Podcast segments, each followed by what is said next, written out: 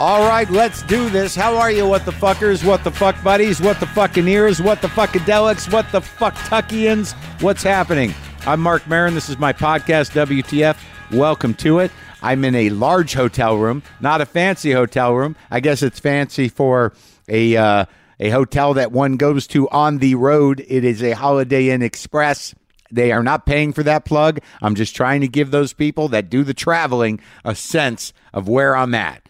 So it's a large room with a big bed, and there's a little kitchen s- operation here with a microwave and a fridge and an ugly sink. There's a couple of chairs over there, and I don't know what's gone on over there. We we've discussed that, but if I sit here and I'm left to my own devices and I picture the possibilities of what could happen in two sort of uh, lounge chairs in a hotel suite outside of Rochester, New York, sky's the limit anywhere from a nice business meeting to a three day crank bender and all that entails. Today on the show, we have uh, Ron Perlman. You might know him from uh, the, uh, the, the Anarchy Show, that thing. And, uh, you know, you might have seen Ron on my show. That was fun. It was great working with him. Or you might have be watching his original Amazon series, Hand of God. Uh, season one's up and season two's coming. He, he also has a book out, Sons of Anarchy. Sorry, I you know I I don't do that on purpose. I'm just I'm I'm old manning. I'm starting to old man a bit. You know, the thing with the thing, it's my father who's in town, by the way. He's right down the hall in Rochester. What what is that about? Good question.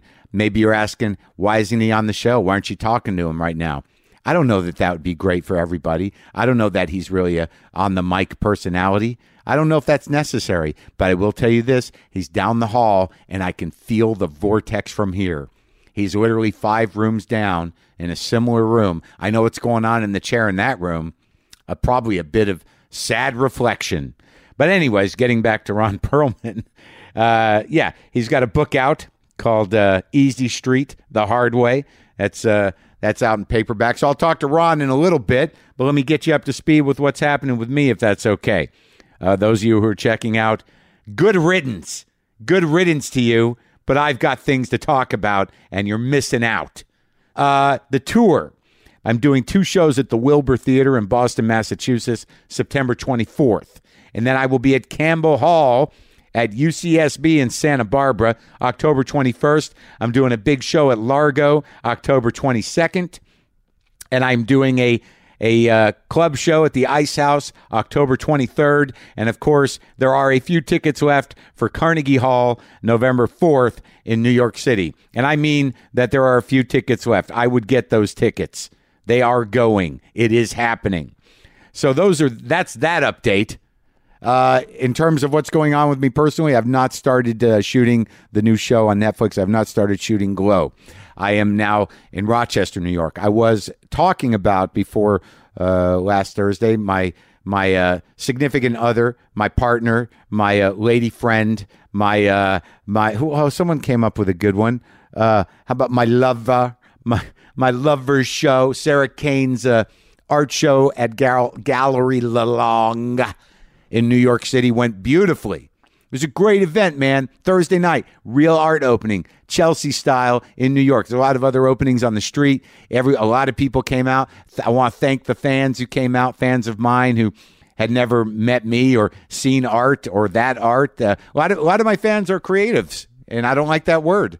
How about artists? Let's go with artists. A lot of people who came out to the show that heard about it on my show uh, were painters who paint to me talking, and then came to see my. Uh, my partner's paintings at at Gallery Lalong. But I'll tell you, man, as somebody who grew up with a mother who painted as a hobby, she painted, but she meant business. She went to graduate school and didn't finish, but but she she's painting again. I was brought up to like art. I was brought up around art. I was brought up to appreciate art, and I thought of myself as an artist. I did some very cutting edge uh, photographic essays sophomore year of high school. Very provocative, probably way ahead of their time. Uh, I did some some powerful silkscreen work. Uh, maybe junior year in graphics class. Uh, I also made some business cards for a band. I did uh, Never did any painting, mostly photography, but uh, I did some combined media stuff that never got the attention it deserves.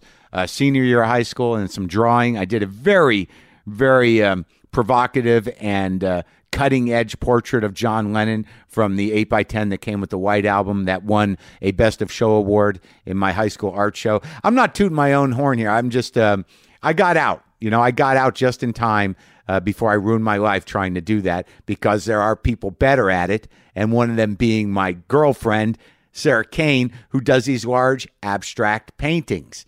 And I started to realize some things about art or whatever we call art, if I could indulge myself.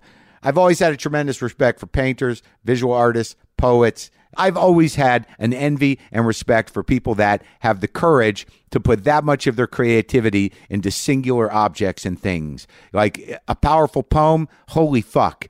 A powerful painting, get- what? Punch me in the fucking face. Do it but sometimes I don't always understand what it is I'm looking at or why I'm looking at it or what it represents. And I had sort of a mind blowing moment looking at uh, Sarah's paintings because they don't happen unless she manifests them. They are not pulled out of the great collective unconscious or the, the strange abstract zone of simplicity beyond things we understand, beyond things that we attach meaning to, beyond ways of speaking. They are pulled out of the universe and onto the canvas by a creative spirit that knows when they're done. That is the true gift of a painter. It's like, I'm done.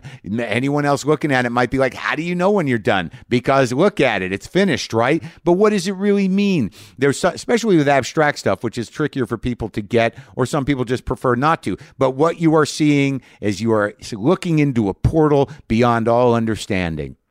And if it is done properly and with balance and with courage, you are seeing something, you know, at once present and modern and primal at the same time. And it's sort of it's sort of mind-blowing. It's sort of mind-blowing the the the risk-taking that's involved. We de- you sort of take a lot of stuff for granted when you look at a painting. You can easily walk by a painting, even the great masterpieces. And sometimes I get a little cynical, sometimes I get a little defensive, and sometimes I, I, I think there's no hope and that nothing fucking matters. And it's easy for me to go like, what's the point? What's the point of art? What's the point of painting? What's it really doing? How is it moving us forward? It's not that that's not its job if it could just sort of, you know blow a couple minds and move through uh, the world that it moved through and get the respect it deserves, it does move the dialogue forward. It does open a portal into the great unknown. It does bring something into the world that did not exist before solely for the fact of a creative expression, and we can't fucking lose that man.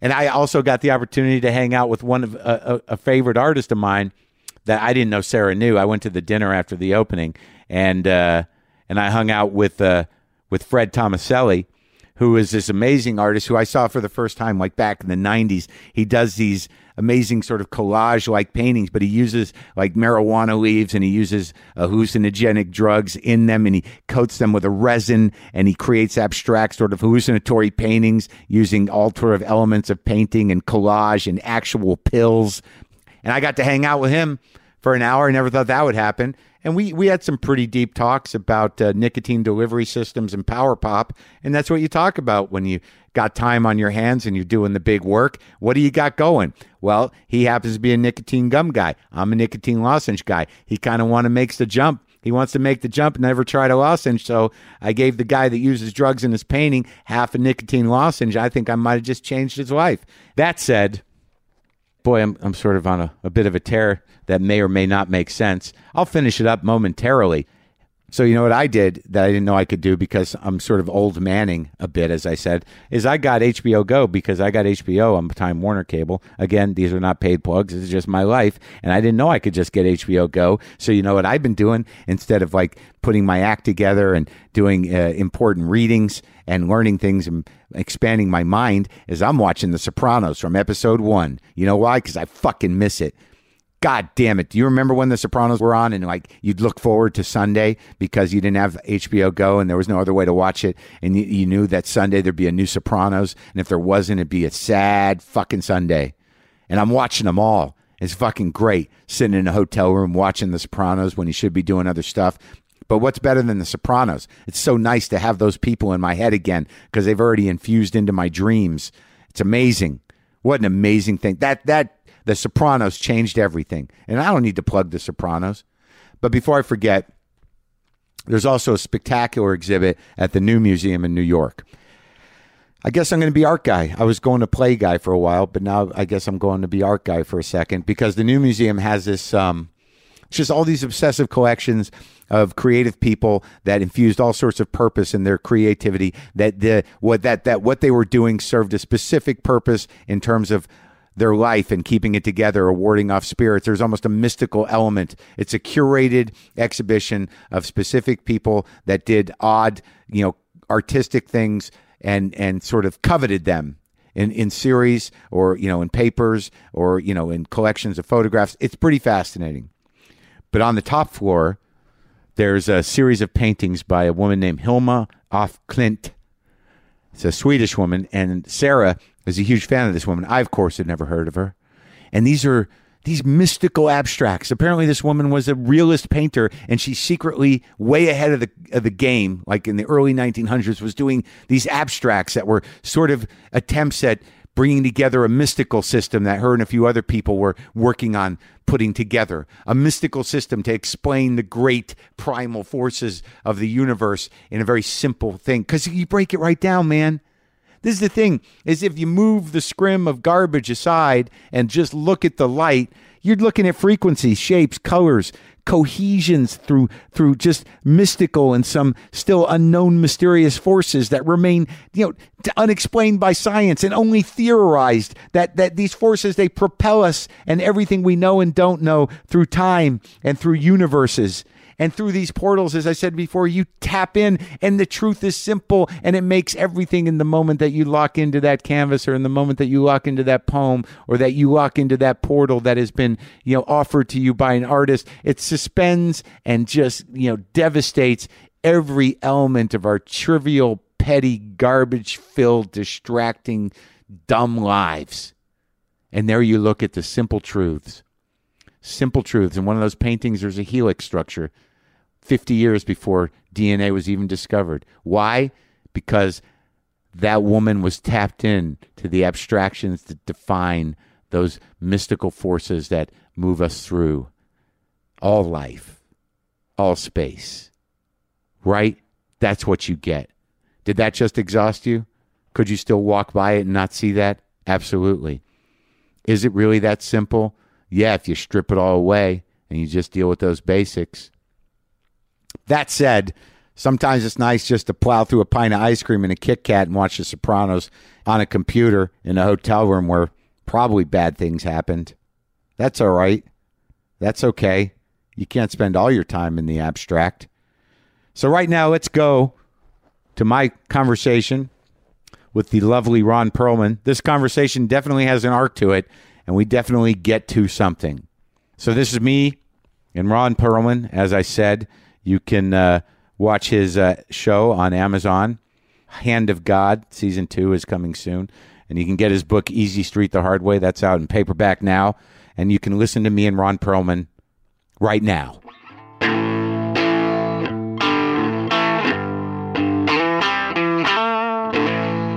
This is one of these fucking shows, dude, where like, you know, we live in a world now where people This- tell me like you gotta see this show and I'm like, what's it on? I don't even know what it's on when they when they tell me. I don't know what they're that- talking it's about. too- we, we've, over, we've overloaded it, right? We fucked up a good thing, didn't we? I don't know. I had we went, nothing we to do went with from it. the golden Nothing. age of Nothing. television to like, please stop. It's I don't even know what it is. It's the golden age of, of chaos and clusterfuck of like It's, it's, listen, it's employing a lot of people who have no reason, have no right to be employed. well, I didn't say And that, I, but am working sure. with some of them. But isn't this your show? Prodigiously. Isn't this your show? Well, I like to think it is, but then again, I, th- I think that of everything I do. when I was on your show, I thought it was my show. It was your show. I Ron. made- I made it your was, show It was my your show. What is this hand to God business? It's it's not Pitch it to it's, me. It's, Pitch it it's- to me. It's okay. It's not hand to God. It's hand of. Right. Um, it's actually um, unpitchable. Okay. Great. I, because I'm in. it's, It's so dense. it's so dense. You- would you like the dense? it's very. It's very. Uh, it's very. It's very dense. It's um. It's very complex. Yeah. Um, Yeah, there's no way to describe it. I mean, I could. How how long we got?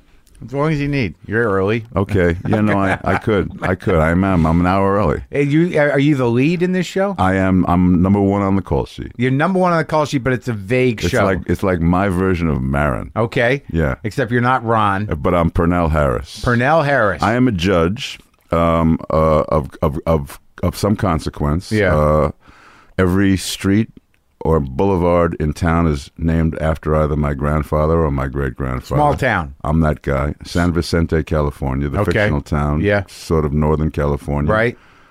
Um, two hour drive, an hour and a half drive from San Fran. Right. And um, when you meet me in Yeah. the beginning of uh, of, of uh, our little foray, I am stark naked in broad daylight in a fountain, So you're dr- a judge with problems. in a fountain, Yeah. Hmm. and I'm and I'm speaking in tongues, and I'm taken in, and I so it turns out I've been missing for three days, And Manic episode. and then it turns out that we find out that my son is lying on life support, having shot himself in the head because he had to watch his wife get raped for an hour, and. Uh, This is the opening episode. we're we're given to believe that he's uh, he's he's in a position where we're being we're being advised to pull the plug. Right. So suddenly, this man. This is the first episode. This is the first episode. This this is like old news. This Right. is old. I'm just I'm just hipping you to this because you know you're, you're setting it up. you you don't own a TV, obviously. I own a TV. I don't have the time, Ron. I don't know where people find the fucking time. I don't listen. I don't even watch my show. Yeah, So- I'm watching my show for the first time. I'm I'm finally with, uh, like I, I'm uh, three seasons. I couldn't watch my show Oh, for one reason or another. It, it's good though, isn't it? Well, yeah, I like it. You're I like- fucking good, man. oh, that's sweet of you. You know, I, I, I, I You caught me on a good season. It, I, this is the fourth one in. I figured it out. It was figured. It Yeah. was figured, man. I, I, I, I didn't I didn't even break a sweat, and and I'm a sweater. I go through boxes of tissues. We had some on good set. scenes. We had some good we scenes. some nice stuff. You, me, and MC Gainey. MC Ganey acting way out of character. I loved the conceit of who who it was we were. Yeah. Um, sweet. It was really easy to sweet. plug into. Uh, very very.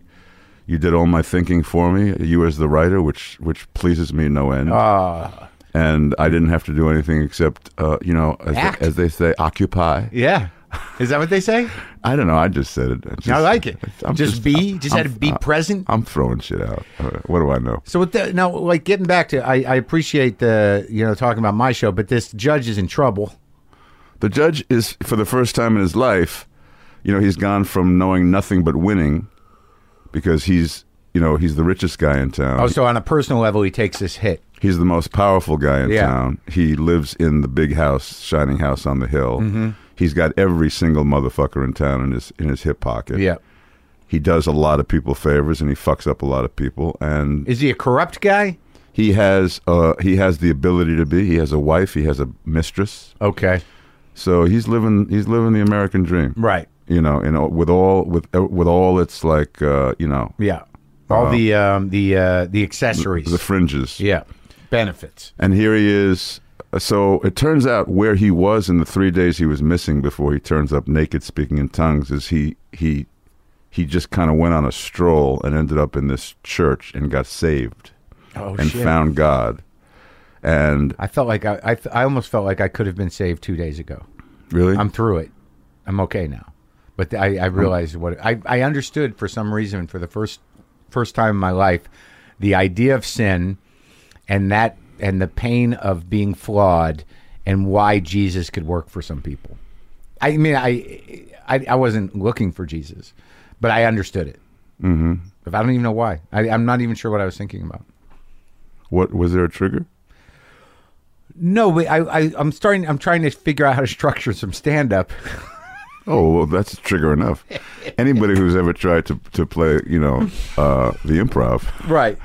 the comedy store knows that's that's plenty. That's Well, trigger plenty. Right. Well, I'm sort of fascinated with the idea of sin as not being like there was never any co- there was never any the idea of sin was only designed and and constructed to to for people to judge themselves against, not to be sinless, but for people to accept sin and and that you know that's something that that happens. You just want to try and keep it in check, and then when it's not in check, you have to you have to look for the relief or the salvation or the the corrective. Mm. Now, are, are you one of these guys that believe that that all of this stuff that we find in the, at the root of of civilization, meaning the Bible and Yeah. civil, you know, and and and and the the notion of of um, uh, the dogma that comes with organized religion and and all of the bells and whistles, that that's an invention so that man could figure out a way to behave properly. to forgive himself.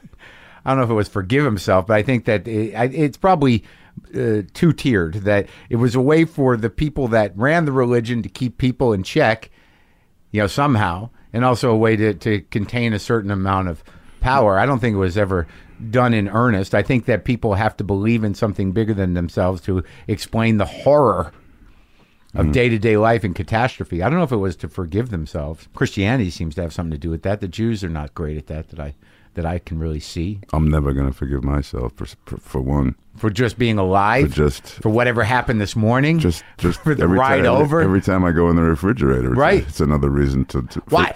to it's another just you know foray into self hatred. Right. Why? And I think well, I'm I'm struggling with some of that right now. And and to get what I was saying about the sin thing is just that what I think about those things is that it was pretty clear. Like the seven deadlies are pretty specific on how human beings can really get themselves fucked up. So you know that the, that's a good list. You know what I mean? Mm-hmm. Yes. Food's in there. These guys were good, man. Right. It was solid, and and just the idea that um, that this this this entity went through all the pain possible for everybody to sort of use as a barometer for their own pain. I got it. I'm not.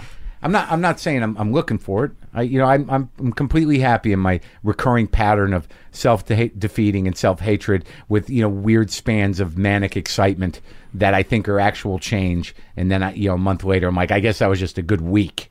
Mm-hmm. You? Whew. I mean, you know, It's too much. This to is run no, off no, Oh, this- no, no, You not just a- got not- out of catering, and yeah, you come over here. No, this is what I was talking about. This at catering with a donut in my hand. Are you kidding me? With a couple of Teamsters. Sorry to repeat the conversation. No, I'm, I'm, I'm, I'm starting to get it. Yeah, No, for me, it's like uh, um, people say, Ron, you know, you need to, you need to fucking smell the roses. Calm, calm down. You're so, you're so on edge. You're so angry. Yeah. You know, what is there to be so angry about? And I said, without that anger, I'd be working in Macy's. I know, dude. I don't know what to do about it. How are we going to be happy? You work constantly. I'm, uh, you know, I was like, I'm going to talk to Ron Perlman. Let's take a look at some of the shit he's done. It's like, oh, he's done everything. There's 900 movies. There's 50 fucking TV shows. You work constantly. I'm right now while while Are you while, shooting while right I'm, now? while I'm talking to you. I have my phone under the table and I'm writing a script. Why don't you just take a minute, Ron? Smell the roses. Are you afraid of silence? that shit. Are you afraid of sitting with the silence, Ron? Mm, no, not really. No, I'm I'm, I'm really good at, at at at you know lying on the couch. Are you? Oh, phenomenal, Really? phenomenal. Where, where at do it. you find the time to do that? I find the time. I find the time, and and and and, and it's like the uh, the workaholic aspect of Yeah. it has everything is uh, uh, the the only the only fucking good thing about getting older. Yeah. is the is the perspective. Is that is Right. that Start- things start to st- mean less of a you- shit. Yeah, and and also you do start understanding that some of the things that you would have thought were completely unexcusable about yourself and unforgivable about yourself are the very things that make you um, who you are that give you the you know your your fingerprint Yeah. because there's only one of Right. everybody and that and that uh, if you're lucky enough to get to the point where you feel I'm fu- I'm I, I'm living the dream because I, I I have gotten to that point I truly truly have gotten to that point I'm s- I am the happiest motherfucker you've ever met You're grateful for that. You take that in. Oh, You're I- like, no, no, look no. at I that. mean, every, every single thing that's happening is is all stuff that I used to dream about, yeah, and it's all it's all just my reality. It's it's, it's part of my, my my daily occurrence. Like, and, and but you, you don't belittle that or have any. You you, you you- you appreciate it. I love it. Good. I love. That's a good thing.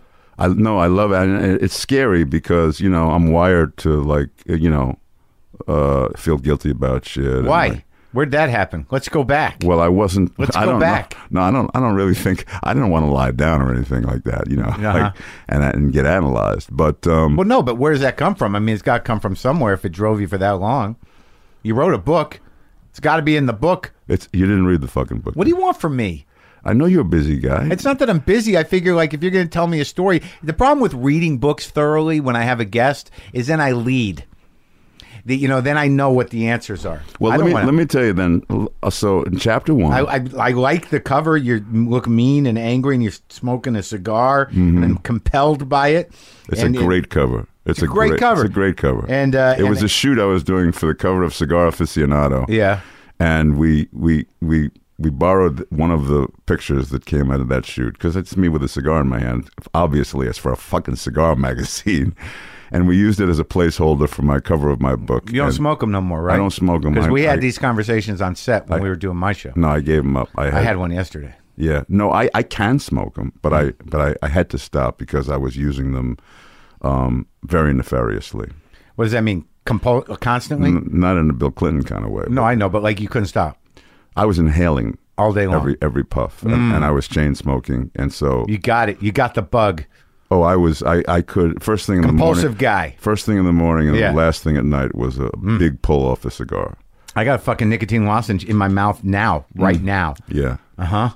I but great. but I'm I'm clean. I'm sober. I'm, I'm I, I I have gone beyond it. I can now actually smoke a cigar in a scene in a movie and not get a Jones Oh yeah. to start up again. Do you do anything else? Do you do you drink or do uh, Only socially? No. no weed? No weed. No. Not even socially. No. No no pills. No. Wow. I mean, you know, Crestor, sixty six. Sure. You know, How about how about food? that's my thing. Yeah. That's that's the one. That's my. If there was an AA for food, I'd be in it. Have it. What are you kidding? They have it, right? Oh way, yeah. I have like I have food issues too, dude. Where'd you get yours? Uh, lower middle class, Jewish. Right. Uh, eat something, darling. You're not eating enough. You know, they were always worried about you. Right. You know, about you were you, you weren't eating enough. And it was it was like back in back in the day it was probably like here have a plate of kishki, have some fucking kasha varnishkas. You can't find that I, shit. I may anymore. actually go straight to Nate and Alice from here now that you They mentioned. got to be. That's got to be the only place that has it, stuffed derma is what they. right? It's the I same think thing, Cantor's right? has it, but when I see it, like it's a it's a rare treat and it's it's tasty. Mm-hmm. But like, who's eating it for it to be sitting there? How long has it been sitting there? at Fucking Cantor's, the You'd be, kishka. su- you'd be surprised. oh, what that people I think eat the it? kishka moves. at Yeah, do Cantor's. you? Yeah.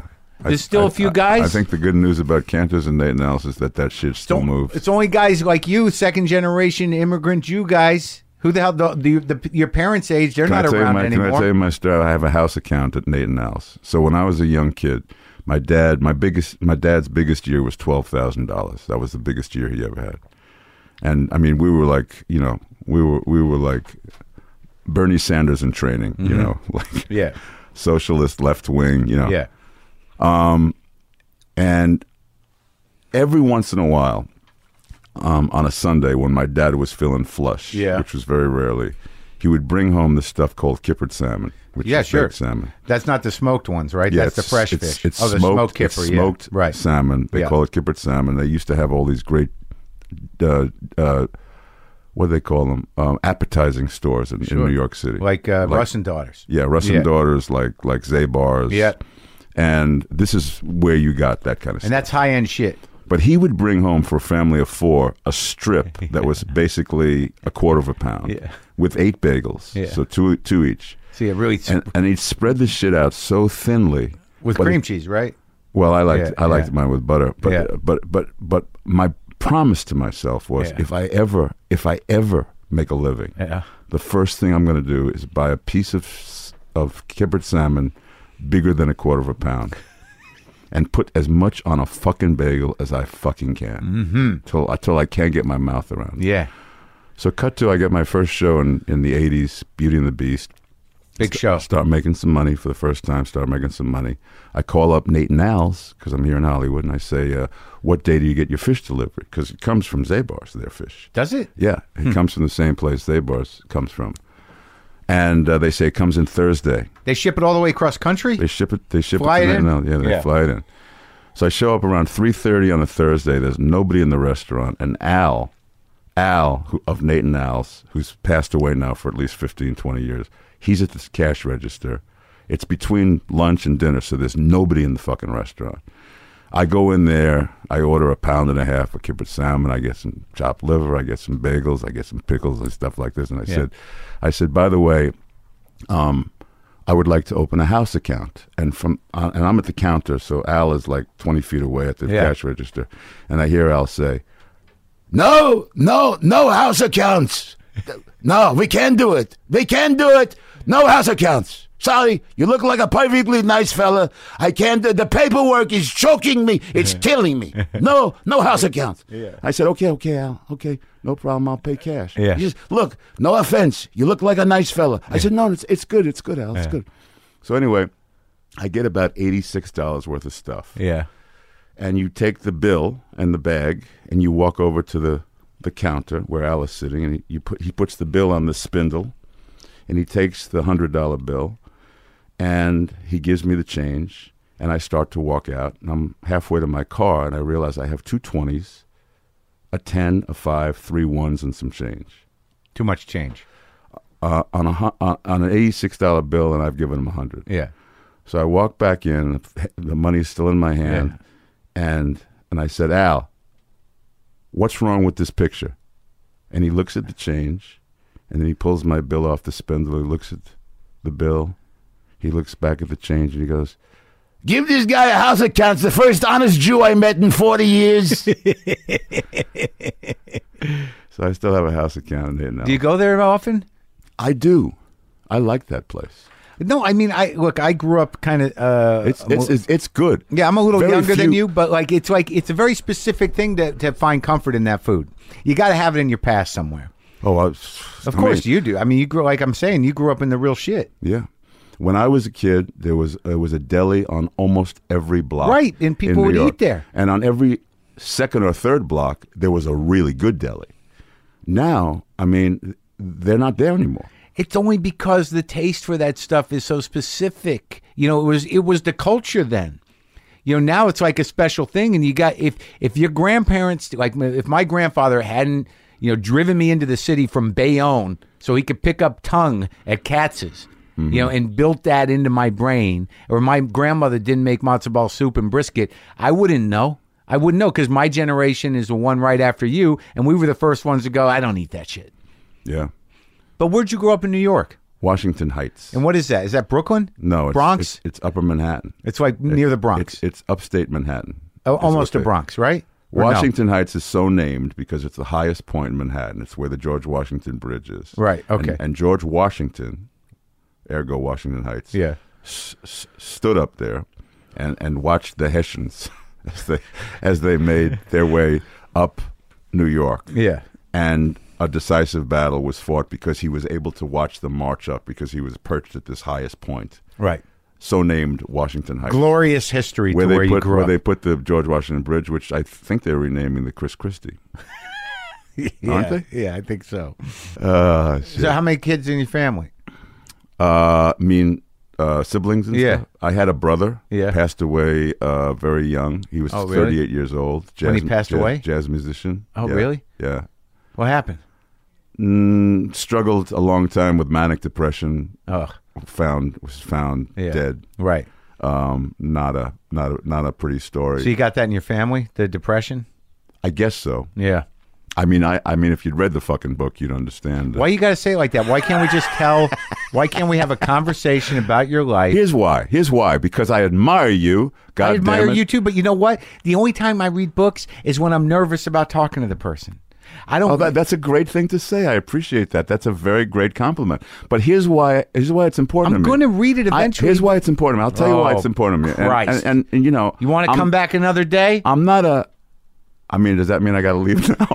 Maybe. What are you going to say? no, I got more shit. I got more. I got a lot of shit. I know you do. especially because you didn't read the book. Now I got to tell you the whole fucking That's thing. exactly the point of a ta- conversation. But the thing of it is, is that uh, like the okay, the reason I'm here, the Yeah. reason I'm here, is because of a guy named Phil Stutz.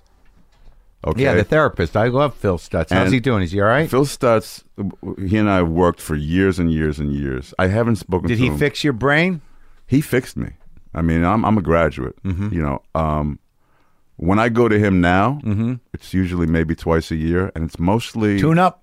It's it's mostly you know every once in a while you still go to territory where you really have never been before and don't know quite how to maneuver your way around it Really? Within yourself. W- in the world, not within myself. But yeah, it, it, and applying How to handle something. and how to handle because the thing that was brilliant about Stutz and and and um, why you, you, the interview you did with him on the show, which I guess was inspired by Hank Azaria. a book a book that he wrote called The Tools. Well, Hank Azaria had brought him up and did an impression of him, and then uh, the woman who was the publisher of my book published Phil's book, sent it to me, and I said, "Of course." Phil doesn't he doesn't he doesn't you know there's no like so you know what happened when your mother did this to you and you know like the conversation you and I were about to have about why I eat the way I do. Mm-hmm. I'm sure that there's a fucking reason. I'm sure that there was You some. know, there's a reason. I'm sure that there's. Why but- do you disservice to you? but it- you know but it- there is. no, but but Why? What, what good does it do? I'll tell you why. I, I, you want to know? What, to, to go back to that moment where you've realized that that all the other shit you couldn't get in this life and you were three years old you could finally get from a, from a piece of white wonder bread with mayonnaise on it mm-hmm. that what was good does that do? That's Yeah. a very touching image. I would, I would think that'd be a great resource creatively. That moment when you feel that. you could be right All right, but i'm, Phil, I'm, I'm gonna leave the door open for, for for you to be partially right on that Well, I just had an experience yesterday that, that speaks differently to this. You know, that I had a realization yesterday around this around food. My mother was the opposite. She was a a, a, a not eater. She was a anorexic person. oh So what I was, I grew up with, you know, I, you know, you're unlovable if you're fat, you know, if you put on weight, you know what I mean? Like, Oh. so like I had body image issues from the get go because my mom was so afraid of fat that she she couldn't handle it in herself, and my entire childhood was based on denying me food, and I was a chubby kid. So like she literally said to me recently, I don't think I could love you if you were fat. That's in the last decade. But what I'm telling you is that I went back yesterday to the Yeah, moment. That's a giveaway, by the way. That What? She, that she would say something like that. That th- that's there's a good chance she she just fundamentally can't. No, no, I know. She said that too. She said that like in passing, sort of like a like a jokingly at Thanksgiving once. She goes, "You know, Mark, when you were a baby, I just didn't know how to love you." And I'm like, "Holy shit, there's the missing piece." But but that moment, the moment yesterday where I realized that that she was incapable of it because she was so insecure in her own self. Mm-hmm. It's a powerful moment. Like, uh, and then you kind of you can let them off the hook. Mm-hmm. You know, cognitive sh- shit's fine. Yeah, you learn how to live your life, but the moment where you can actually let go of some shit or feel the grief or the sadness of it, that's not nothing. Well, I'll tell you something. You know, I was ab- about to say that the genius of Stutz Yeah. is that um, he actually uh, the the name of his book, The Tools. The the genius of his therapy is that in in in the fifty five minutes of, or fifty minutes that you're that you're in session with him, yeah. whatever I ever brought in in 50 minutes, I was beyond it. And simply because there was no exercise in going backward and, and trying to, to de- deconstruct something and, and that, so that you deconstruct it so you can build up on it again, which is why th- classical therapy usually takes years and years and years. Doesn't work necessarily. Yeah. His thing was, okay, here's, here's, here's your problem. Yeah. Do this, this, and this Yeah. close your eyes and he gives you an, an exercise and then maybe he gives you a second one maybe even a third one depending on how how profoundly deep this shit is and you walk out and you go I, I just not only did i get past it i have wiped the slate clean and i'm fucking empowered now Yeah. and that's that's an amazing conceit until you get to the next one Right. but if you get to all of the triggers Yeah. and you get enough tools to sort of um, redirect your your misinformation, Yeah. which is coming from the short circuiting of your inability to come, com cope with something on your own, Mm-hmm. and you get a tool that immediately, totally redirects it, Sure. and manages it in Yeah. a way where something that was suicidal and negative and Yeah. dark, Yeah. all all of a sudden becomes celebratory and Yeah. beautiful, Yeah. so he has this thing, which which this will tie into everything we're talking about, called the shadow, Yeah. which is one of his tools. And this was the hardest one for me to get to, because I have such an aversion to wanting to go back to the original sin. But the shadow is that kid with the, the piece of white bread and mayonnaise on it, eating it where he didn't want anybody to see him because it was so like the, the, the, the, the, everything that you have, that you find as the, at the root of all of your self The shame. is the shadow. That's Yeah. the shadow Got it. you and uh, you you know if you if you do this therapy diligently you summon the shadow summoning the shadow took me fucking years because i was so resistant to it but finding that kid finding my little kid that was like so in need of of being s- said hey y- you know it's it's good you're good man you got check this out you know and it came from okay you identify it and then you and then you treat it as if it's your own child and you're going to give it unconditional love and support to the point where you make it feel beautiful and now you are in control of the kid because you're taking care of it and you're and you're telling it and you're also at peace with the fact that that very thing that used to cause you all this discomfort and and self-loathing and lack of esteem and everything is the very thing that makes you fucking beautiful. Right. That's you know that's that's Yeah, it's overcoming shame. yeah. Yeah, no, but but it still sounds like on some Sim- level. What? Simple exercise though. Simple Right. exercise. Right, I mean, that I you- just that you described can- it to that- you. You can do it now. Sure, that you can repeat. The the real trick becomes if you're used to being uh, you know an aggravated, compulsive, you, you know uh, you know cycling guy. Like if you if that's your baseline, mm-hmm. you know aggravated. There's a certain comfort in that. You know, it may not seem comfortable when you're in it, but that's home to you. So when you leave home, you're like, "Hey, I feel pretty good. Fuck that. Fuck Right. that." Right. So that's a that's a tricky thing to Well, that's a problem. Right, but but that's is that. But I mean, it's different than what you're saying because like what we opened the conversation with was that you, who am I without the anger, Right. right? right? So oh like- no, I won't give up the anger. right, I'll never give up the anger. I'll never give up But the isn't- righteous indignation because Okay. I'm because I'm totally convinced that that's where all of my genius comes from. all of it. but you're also happy though, so that we got to qualify yeah, that. in- incredibly happy, and the anger, um, which is always right, ready to ready to. I know, pounce. me too. Right, Con- like, constantly, I mean, right next to me. right. But so how is that? How is that? d- d- How is that? Like you know, you've dealt with your shit. You're good. If the anger is right here, like I could trigger it.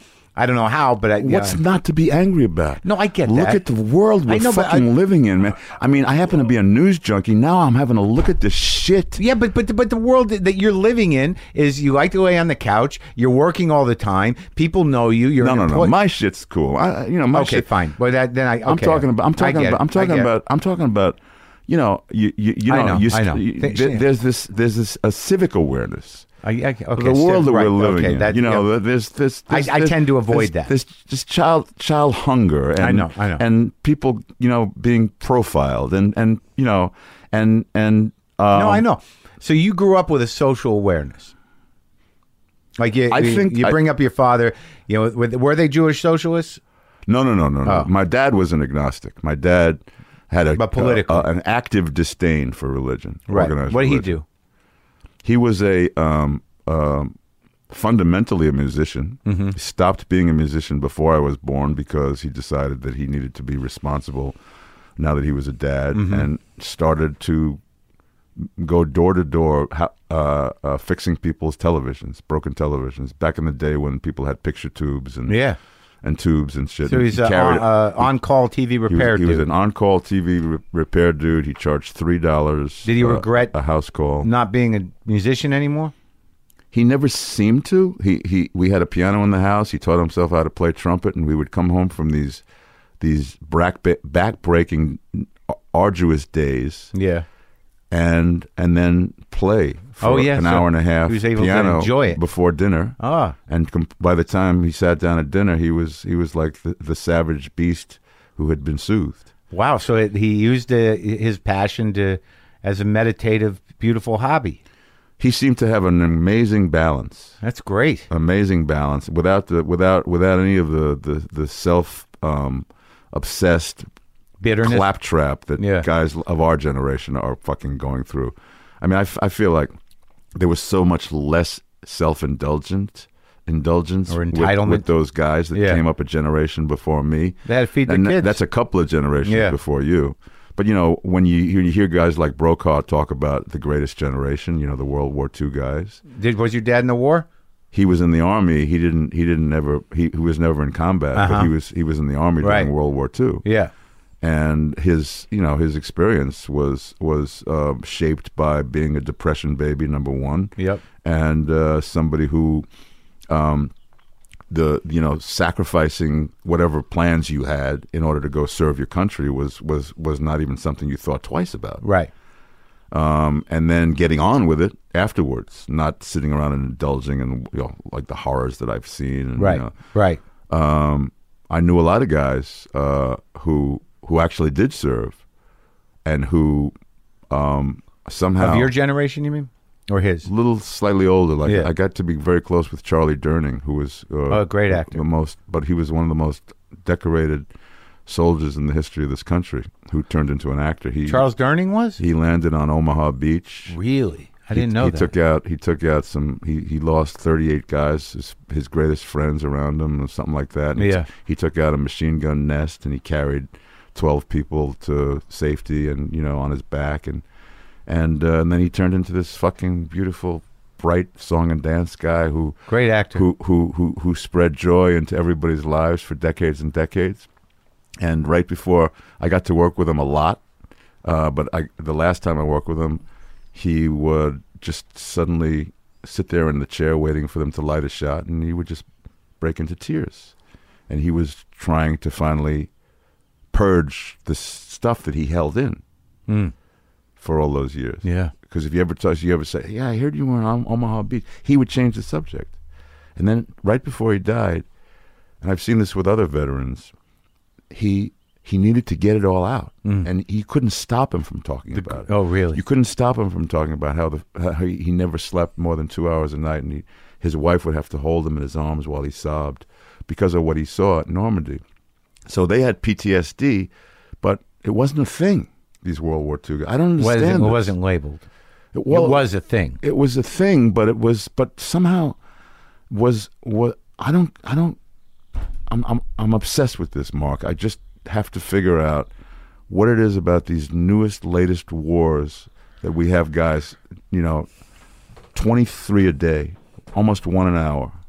You know, Killing getting themselves. getting to the point where they where they whatever it was they Well, one saw. of the things that's gone is the that not a second thought about serving your country. That it's a choice, and that it's an occupation.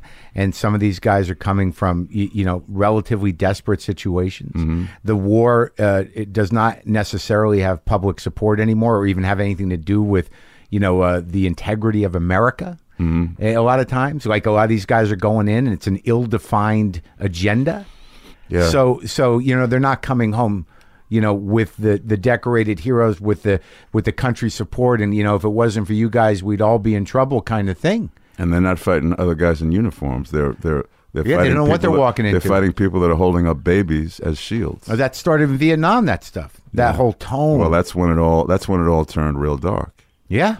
And that's when war was no longer this this thing that you associated gallantry and nobility and all those other kind of abstract words, but those were the words that were associated with Yep. with our efforts to to to protect our liberties. Well, you must have been uh, of age uh, for Vietnam. No. I was What happened? I basically um, didn't see any um, logic in our engagement in Vietnam. Right. I, didn't, I didn't see any, any any anything noble about it. Were you an actor at that point already? no, I was just getting out of college, huh. and it was the one li- lottery that I've, I that I won because. The year that I became eligible is when they, they went from a, s- a straight draft to a lottery draft, where they would draw birthday Right. numbers, and then if you were in the and if you were in the top, say 250, you were fucking going. If you were in the bottom uh, 165 or 135, whatever was left of birthdays, you probably weren't going to get called. Yeah. I, I got number four. I won big. And we had a thing. Um, I won't go into great detail, but, you know, we were hippies. Yeah. We were fucking, you know, tuning in and turning, Where were you in tur- college? turning on and tuning out. Where And were you? Where I was were at you? Lehman College in the Bronx.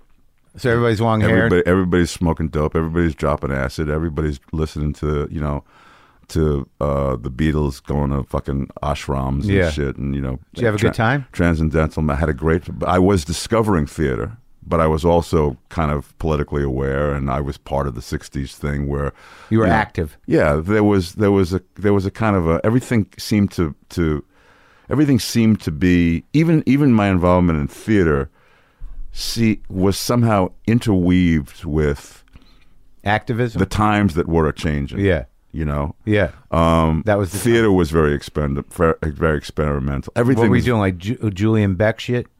well, that And- was happening, and we were studying it, and we were trying to figure out where that came. That wa- that didn't happen to be my cup of tea. It turned out I was more inclined to more classic, more traditional th- type things, but I was trying everything, and um, What were your first uh, ventures into theater at that time? Must have been pretty wild shit. No, no, no, because most of my theater exposure was through school. Okay. So whatever the school was doing, I was I was in high school plays, college plays, got seven thousand dollars worth of parking tickets by going to Lehman College in the Bronx, and then decided to go to grad school in Minnesota because I figured the cops would never look for me there, and I, I really did. What I was- really What graduate program? Where? uh, University of Minnesota Doing acting? doing um, MFA, yeah, Masters of Fine Arts uh, for acting, yeah. Which Was that ended- good program? it was a great program. It was um, Minnesota, Minneapolis, St. Paul is a, Great. a Love it. highly cultured Yep. region. Even and then, huh? very much so. Yeah. um, the Guthrie Theater was there. The, Oh yeah, uh, I just Wa- did a show there. the Walker Arts Center. Um, you know, people have a lot. They, they're- there's, there's some money in that town. There's a lot of uh, 3M was there. Um, uh, a lot of But sophisticated cultural lot of, co- people. lot of, lot of corporate headquarters. So there were a lot of wives who had a lot of time on their hands, who had money, and they shoved it all into the arts. So there were museums, there were galleries. Mm-hmm. Oh, there, yeah. there were there were uh, theaters all over the place, community theaters all over the place. So there was no lack of someplace to go apply your wares. so when you do the MFA there, you do all of it. You do the Shakespeare, you do the dance, you do the Mm-hmm. movement, you do sword fighting, you do a clown workshop. Mm-hmm. Did you do My clown work? dad used to accuse me of doing anything for a laugh. He said, "You'd break a fucking leg to get a laugh, wouldn't you?" You were that guy, huh? I was that guy. I, he said, "You'd do anything for a laugh." Tone it down. That's funny because a lot of your roles are, are a little heavier than that. I started off doing stand up. No, First thing I ever did in show business was stand up. where In the Bronx. for real? For reals. Like, did you do Yo. the improv or? No, I never got that far.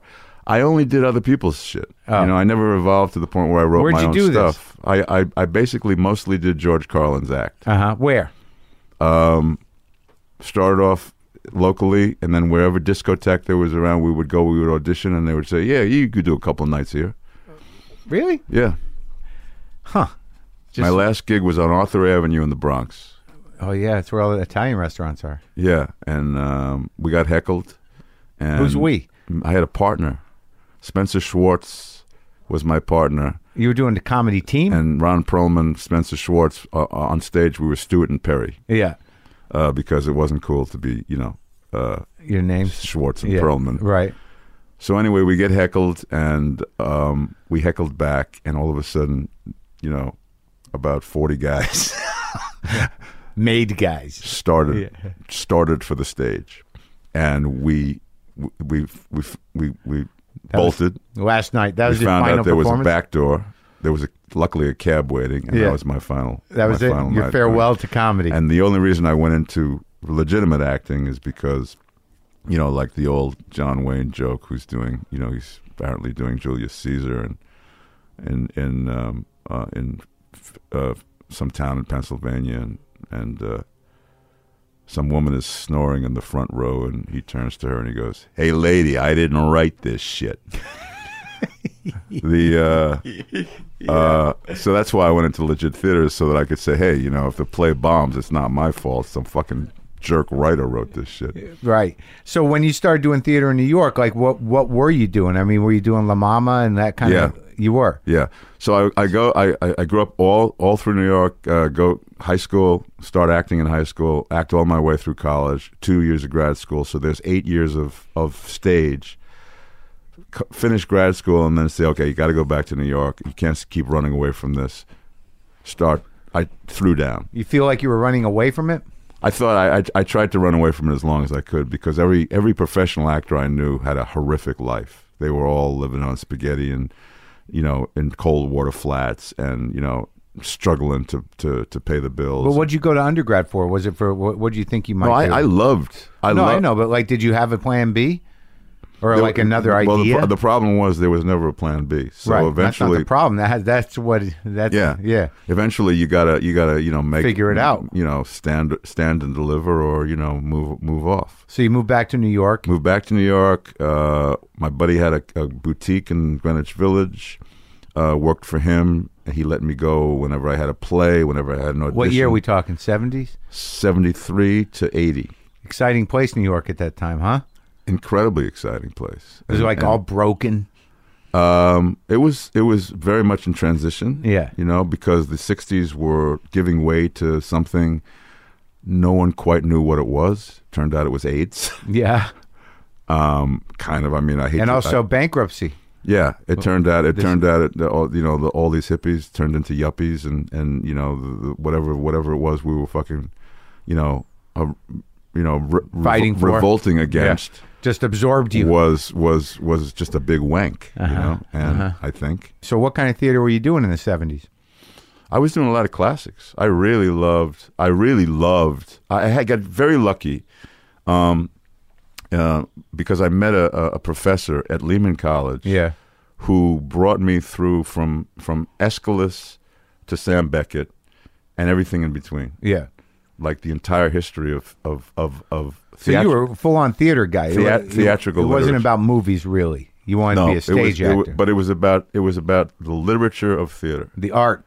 the literature. Yeah.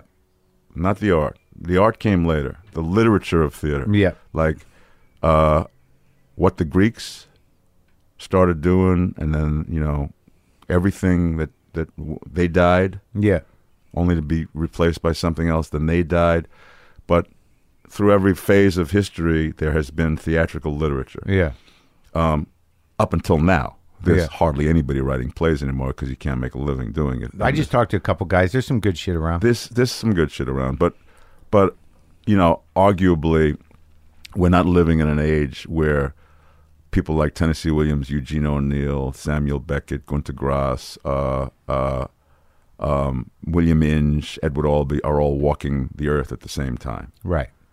I, when I was learning my value system, all those guys were not only walking the earth, but they were Harold Pinter. They were, they were what people had to aspire to, had to look up to. Yeah. We don't live in a condition right now that supports that particular kind of.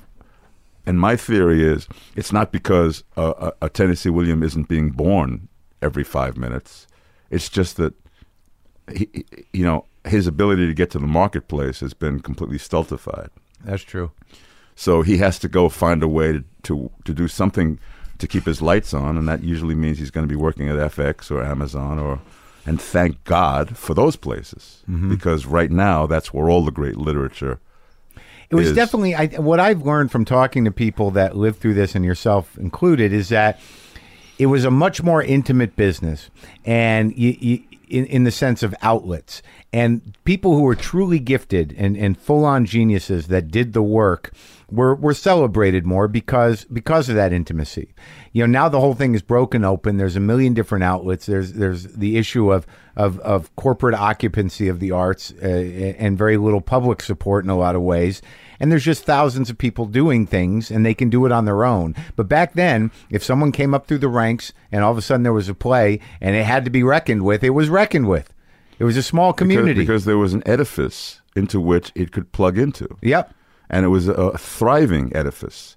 You know, but it was the- also a small you know it was like you know I, I think that the politics of the business and, and and sort of the competition was always there and there was even less opportunity so the motherfuckers that got through had to be real fucking geniuses But that's true of any generation. yeah that's what i'm saying However, what is not true of every generation is is is, is what what's happening now is that the edifices have all been ripped away, including the record industry. Like I have a kid who Uh, she recorded her first album of s- 10 songs that she wrote.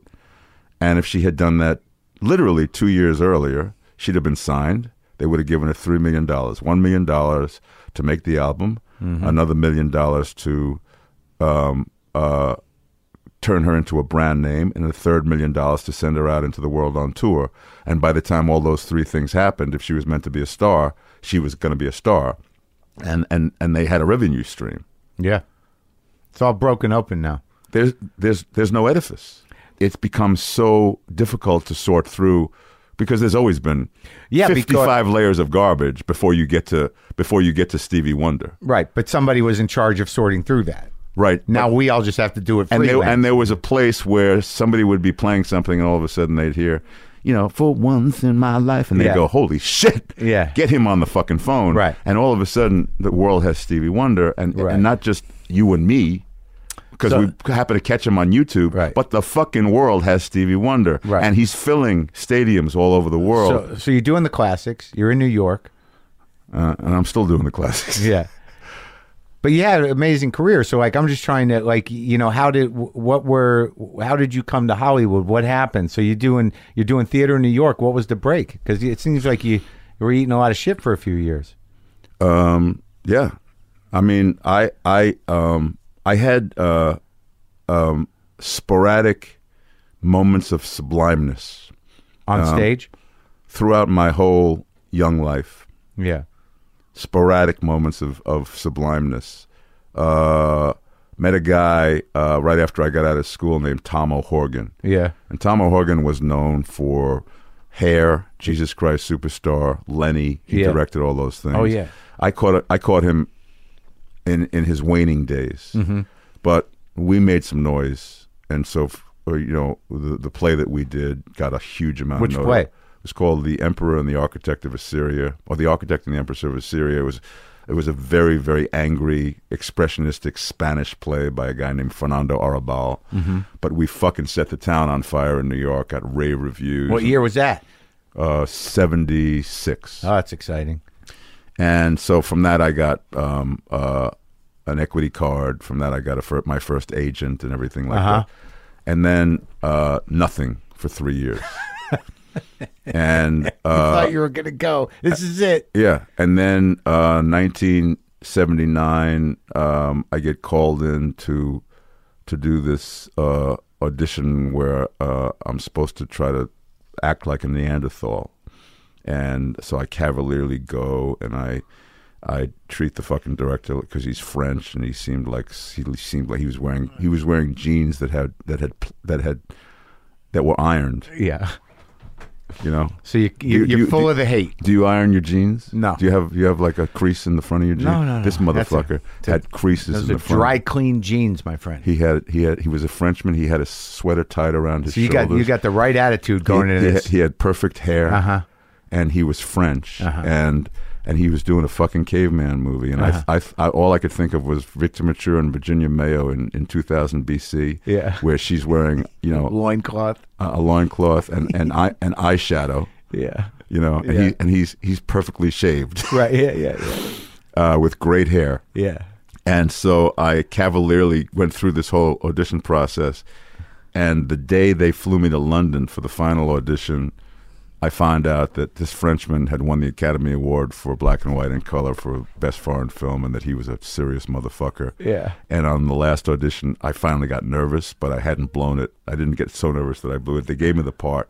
It was uh, called Quest for Fire, my first movie, 20th Century Fox It's a big movie. huge budget Yeah. for the time for 1980 academy award winning filmmaker do the movie it's got anthony burgess who wrote uh, clockwork, Clockwork, orange yeah. he's writing the, the, the glossary it's got um, uh, the, the greatest uh, um, anthropologist in the world he's setting up the world for us it's it's just teeming with class and, and teeming Guy with, Ray Don Chong. it's got Ray Don Chong.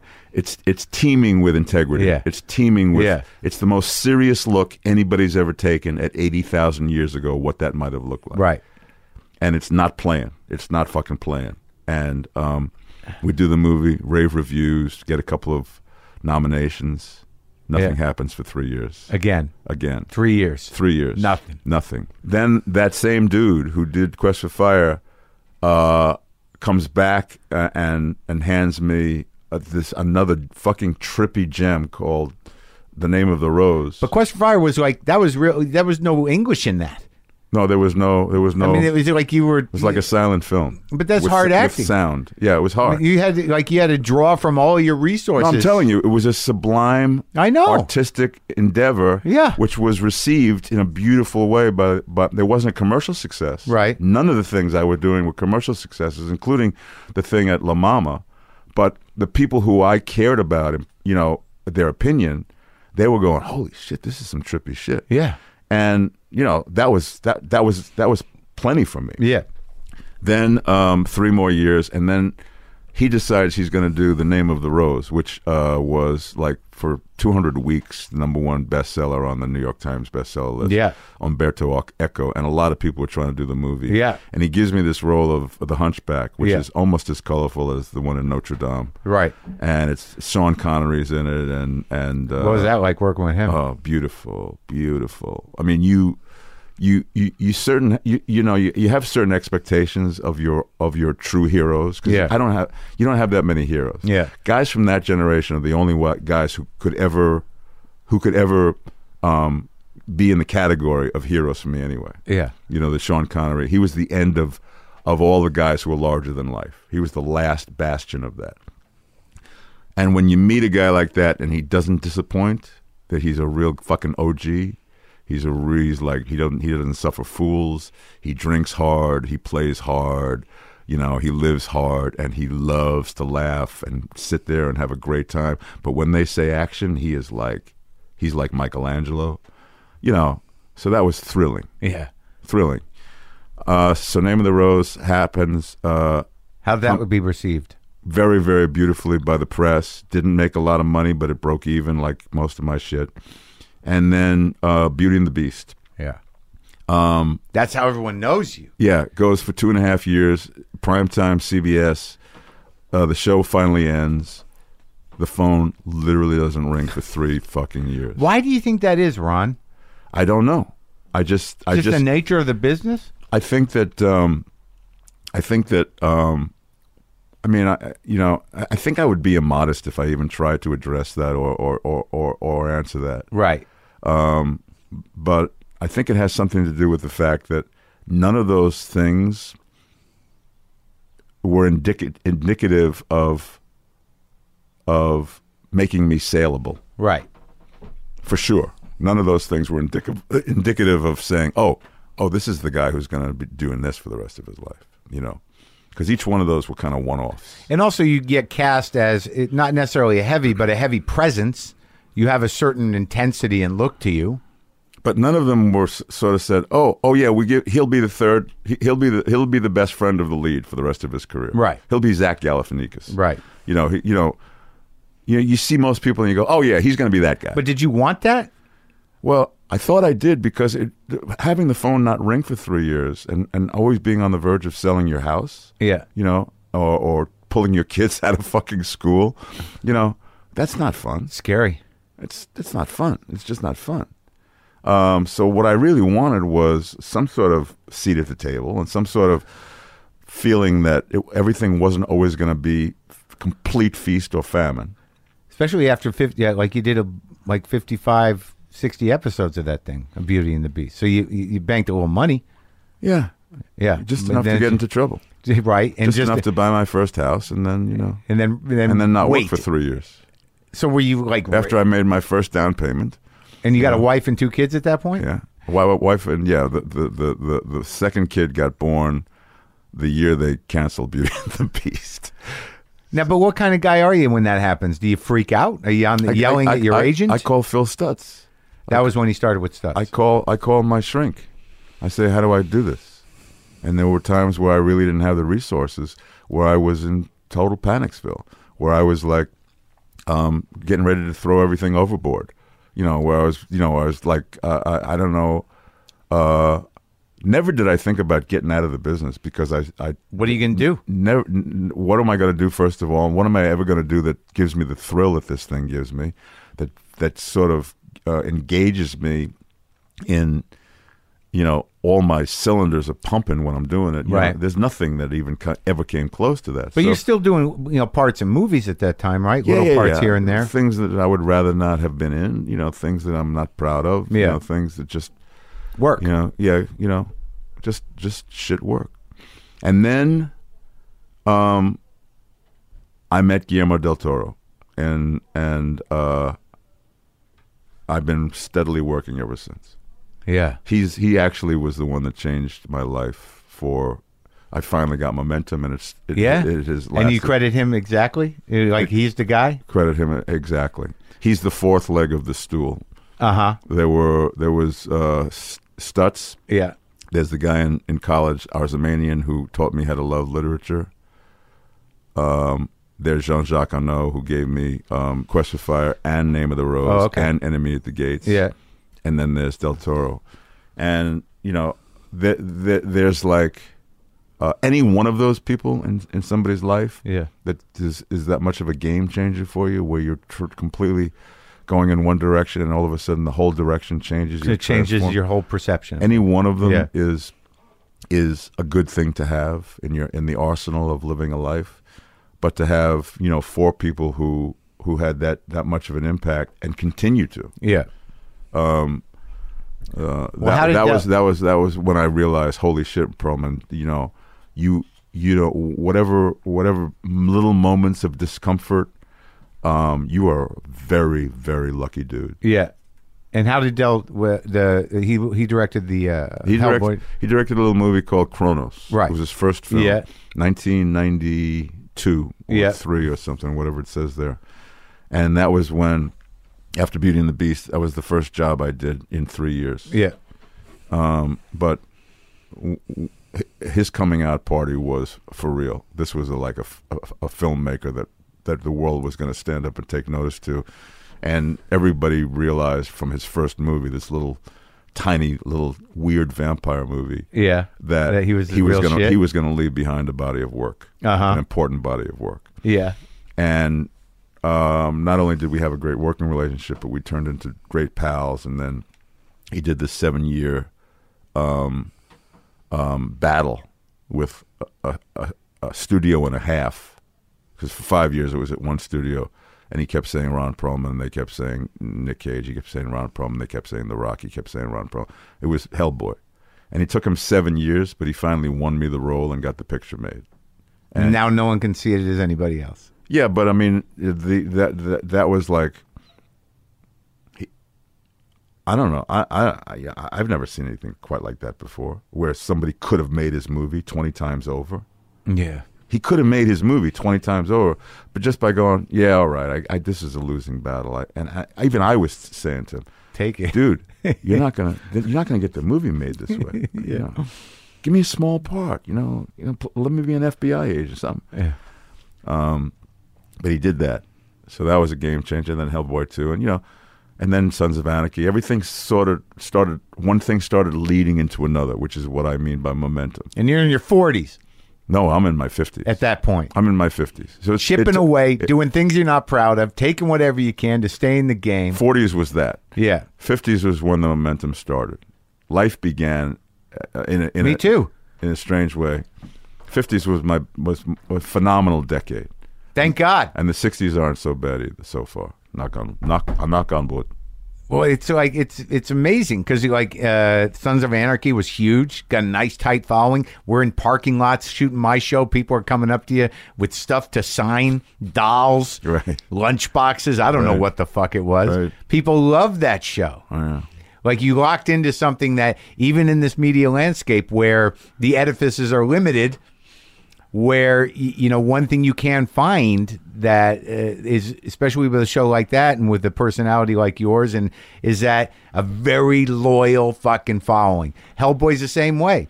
There's a certain group of people that love that fucking movie that probably see it once a year, Right. right? Yeah. and they love you. No, no, no, no. The the the fans, uh, even Beauty and the Beast, the the, the fans are, were were rabid. They were a small number, but they were rabid. They That's the were way like- it works now. And it's probably better for you that you weren't some sort of you know major movie star that had a five year window and then became sort of like a like what was it like to work with Brando at the point you work with him? it was. th- th- That's that's something. You know, we're either going to have to do another podcast, or you're going to have to read chapters twenty. No, you're gonna tell me the story like a fucking Jew. 20 and 21. well, Brando was, I mean, I, I, I don't even know where to begin. I mean, you know, of, of all the actors who love Brando, Yeah. of all the actors who are obsessed with Brando, of all the actors who who try to emulate him and, and, and figure out covert ways of, of, of homaging him without being caught, no one is bigger than me. N- th- Nobody has more revere for that motherfucker than, than me. Yeah. There are there are others that are kind of tied with me. Yeah. But no one has more. So when I heard that he was doing this film and that and that there were and, and that it was tailor made because it was the island of Dr. Moreau, so everybody in the film had to be wear these transformational makeups, and that was my thing. That was my wheelhouse. I had already done Quest for Fire, transformational makeup, Name of the Rose, transformation. So I was known and and Beauty and the Beast. So I was known as this guy who liked to work behind rubber. And, we, and we had the patience to go through twenty And- hours. Yeah, and and uh, and that I dug it, and then there was no complaining. There was like you know, Yeah. And so I was a shoe in for this next Marlon Brando movie, which I never imagined I would ever. Had be. you ever met him? I had never met him. Oh my God. So, uh, Richard Stanley. Uh, there's a documentary called uh, "Island of Lost Souls," I think, Right. Richard Stanley was was the genius. He was he was he was kind of a low budget wunderkind Yeah. who had directed a couple of really cool, edgy, low budget, stylish movies. Uh-huh. New Line.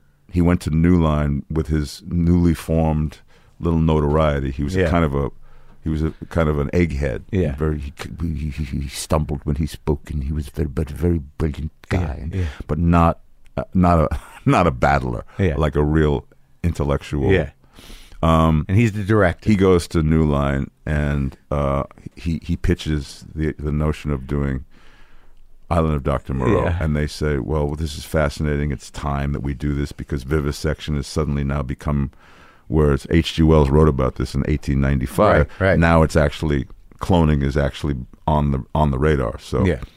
can you get somebody and he goes to brando and brando says i, w- uh, I will i will he watches his movies and he, he signs on hire everybody stan winston for the makeup they hire me they hire you know a lot of lot of motherfuckers all Yeah. over the place go to far north queensland uh, australia to start shooting and um, on the fourth day they fired richard stanley Why?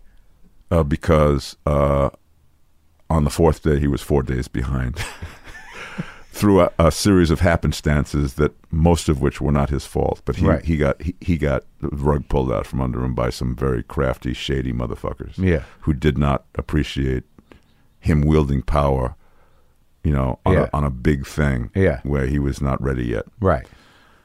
I was still in LA. I was meant to go out on the next plane, but they Right. said, "Hold on, uh, we may not be doing the movie." Um, then I heard rumors that they're not going to do the movie unless they can find a director that Brando approves of. Mm-hmm. Then I hear that there's. Uh, I'm starting to get emails from from director friends of mine, like, "Hey, I got a meeting with Marlon. What should I expect?" And I go, "I don't know. I never met the motherfucker, but uh, good luck." Yeah. Well, what about this movie? I hear it's a clusterfuck. I said, "Yeah, I hear it's a clusterfuck too." But I'm, I've I'm- got my ticket. I'm I'm I'm you know 22 hours away on by plane, so I don't know what the fuck. I mean, it's all just rumor and Yeah. conjecture at this point. Um, and then there's this like a like one car would be going up to Mulholland Drive while another one was coming down to Brando's this, house? This steady parade of cars of directors going up to pitch their their version. The guy who ends up getting it is John Frankenheimer. He's an who- old timer. he was an old timer. He was uh, he, he he was exiled from filmmaking. He made very very big films in the fifties and sixties and seventies. Um, Manchurian Candidate, uh, Seven Days in May, The Train, Birdman of Alcatraz. Oh, that's good. But he was an alcoholic, Right. And he destroyed his career. Yeah. Just- and for twelve years, he went into exile. And the way he came out was he started making these very big miniseries that got all these awards. And suddenly, Richard Stanley's out. We're looking for a director. Frankenheimer goes up to Brando's house, and Brando says, maybe it's time maybe it's time for you to finally get back what you lost you know and uh, Frankenheimer becomes the director. Frankenheimer goes to Australia.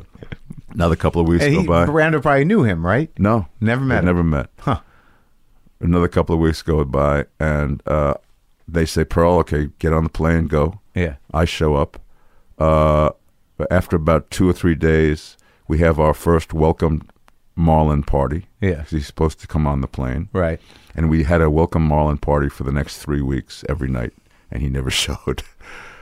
they fi- he finally did show up, and uh, I can't imagine what you're doing. Like, what the fuck is? everybody is like, everybody, well, you know, it's like he's like the Wizard of Oz. I mean, Yeah. you know, he's like he's like, it's like uh, the you know the Dalai Lama. So Party is an actor who's Like been around John the block, Lennon. who knows the game, and, and sort of like, uh, what is this bullshit? But the other part of you is like, yeah, I gotta meet Marlon Brando. That's I the only know reason I'm here. That's the only reason I'm putting this shit on my face and becoming this fucking you know ram with with uh, like goat with ram's ears. Yeah. you know that's who I'm playing. Um, so meet I could, Marlon. so I could be there. So Yeah. I could be in his presence, right? So he finally arrives, and uh, let me jump to our first day on the set. We're doing the scene. I'm playing the, this character out of H.G. Wells called the Sayer of the Law, and he would in, intone these incantations because he would be the one. If if one of these animals stepped out of line, they would have a trial, and he would be the one intoning the laws of these animals that you know not to not to slurp but to sip. Right. That is the law Yeah. not to walk on all fours. That is the law. And, and it was this thing that H.G. Wells wrote. So I had to do this at this big trial where Moreau is presiding and I'm, I'm, the, I'm, I'm the guy with the staff. Yeah.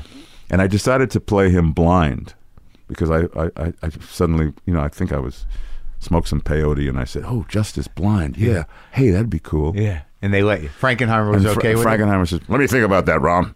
And so he thought about it for a day. He said, okay, I like it. Yeah, Um, and I went to the makeup guys and I said, I want to have those, you know, milky lenses. yeah, yeah. And they said, Well, you, the only way to do that is th- the lenses are actually opaque. You cannot see through them. They'll they'll make you blind. And I said, That sounds cool. It was big as fucking stupid bonehead move. Uh, you know, I couldn't hit a mark for the rest of. I had. I had to, and I, ha- I hated them putting the lenses in and taking them out. So once they put them in, I would just sit there for like three or four hours through lunch and everything, just just so that they wouldn't fuck with my eyes Blind. and I'm blind. I can't see. I have to be led everywhere. And you're wearing horns. And I'm I'm trying to do a performance. I can't hit a mark. I have no idea who I'm. You're who I'm- working with your hero. I'm, I'm, I'm- Brando is, is is a foot and a half away from me. You can't see him. We're on this little platform that you know that that's Uh-huh. big enough for his chair Yeah. and me. Yeah. And he's like he's got a throne, and I'm there with a staff, and I'm giving these incantations. So we do the first shot. It takes us about twelve takes. We finally get this big shot and then we're going to move in for Marlin's close up. And uh, so Marlin is talking to uh, Frankenheimer. He says, um, um i uh, first thing i want you to do john is i want you to take all these extras and put them in the shade and give them a coke and uh, and he says and and i don't know who this guy is over here but get, get rid of him he, he's talking he's talking about me. Now I've come I've come 85,000 miles, you know, Yeah. 45 years to be in this guy's presence and the first thing he says is get rid of this guy. know who this guy is. get rid of this guy. So Frankenheimer says, "Well, we can't get rid of the extras, Marlin, because we need them for their reactions." He says, says, "It's a close up on me, John. What, what, what do you fucking need? to- Put them in the shade. They're dying. There's no ozone. We're in Australia. Put them in the shade. Buy them a coke. Take it out of my salary, John. Don't be a fucking Nazi." And Frankenheimer says, Marlon, I, I, I protest. I'm not a Nazi. He says, "Did did you ever see a movie called The Young Lions?" He goes, Oh, yes. Uh, Edward Dimitrik directed that. Uh, you and Montgomery Clift and Dean Martin. He says, Well, I know Nazis, John, and you're a fucking Nazi. Get rid of the, get rid of the extras and get rid of this fucking guy. I don't know what the fuck he's saying. I don't know what he's doing. He's very distracting. And so I'm starting to like really get nauseous now. I'm, I'm about to throw up in, in my mask, you know, which reminds me of the movie The Verdict. Yeah, yeah, you know, yeah. you throw up in your mask. Yeah, it's yeah. not a good thing. So um, uh, he says, I'll make you a deal. Uh, I'll get rid of the extras, and but Perl- Perlman stays. He goes, Who's Perlman? He goes, this guy's Perlman. He's playing the sayer of the law. And Marlon, for the first time, I guess looks. I don't have my lenses in right now, so now I'm watching. I can see all this shit because we're Yeah. getting ready. To, and uh, he looks at me and he goes, Well, does he have to say those really dumb lines? and uh, and uh, and Frank and I says, "Well, that's in the script. Uh, That's the script you, you agreed to do, Marlon. He he's he's the sayer of the law. He says he has to say those lines." And I said, um, um, "H. G. Wells wrote those, sir." And he goes, I I wasn't talking to you. and so he says, "Look, the extras can go. Have a coke. Perlman stays." He says, "All right, But tell Perlman And he's, now he's talking to me through Frankenheimer. to just say it as quietly as he can, so maybe I can't even hear it because it's really sucks. It's bad. And so Oh uh, the, the discussion goes on for so long that the first AD says, okay, we got to go to lunch, right? Right. I walk off the set, I go and I throw up.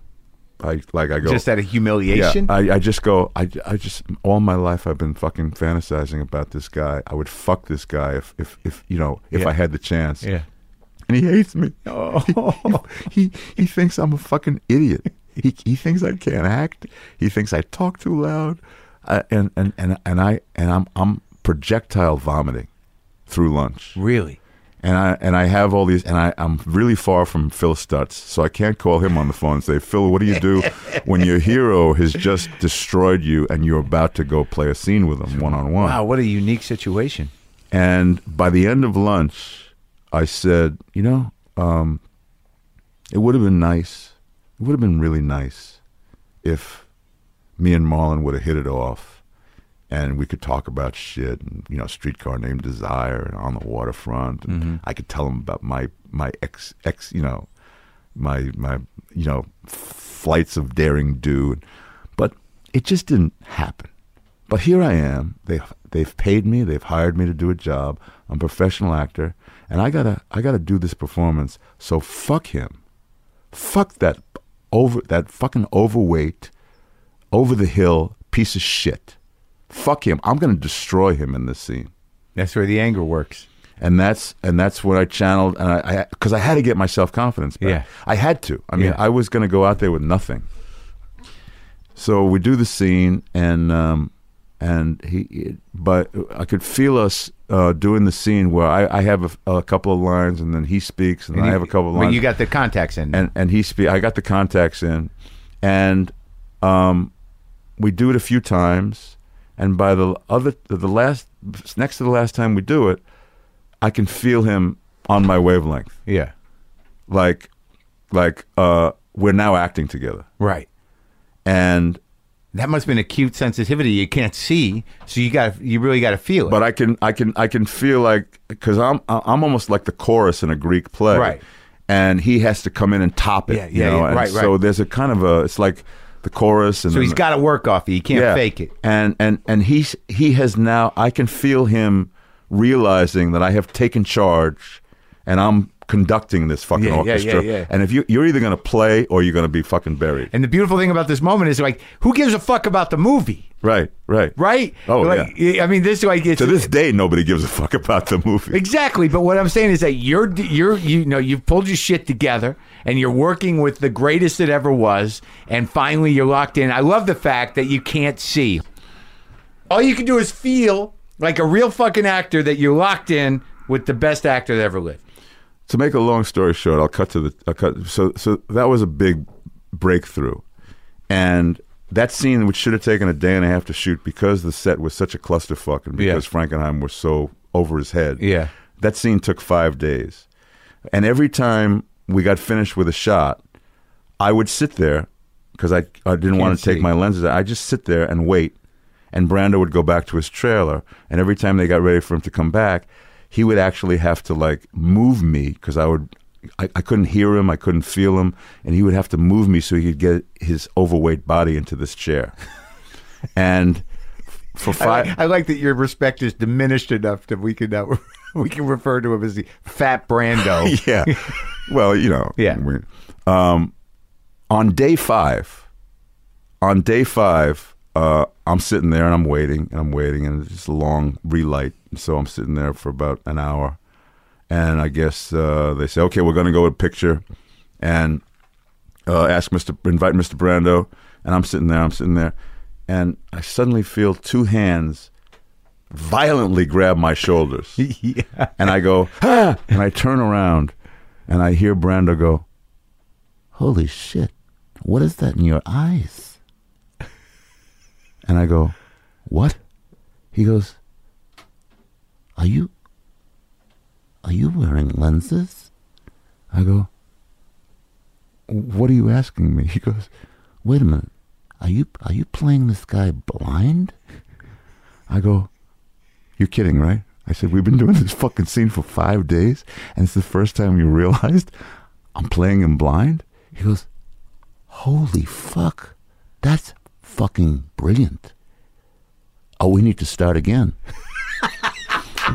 if I knew you were playing him blind, I would have I would have done everything differently. He thought you just were stinky actor. He thought I was I was this big fucking loaf that wouldn't get out of his way when he wanted to get in his fucking chair. He had no idea I couldn't see my hand in front of my face.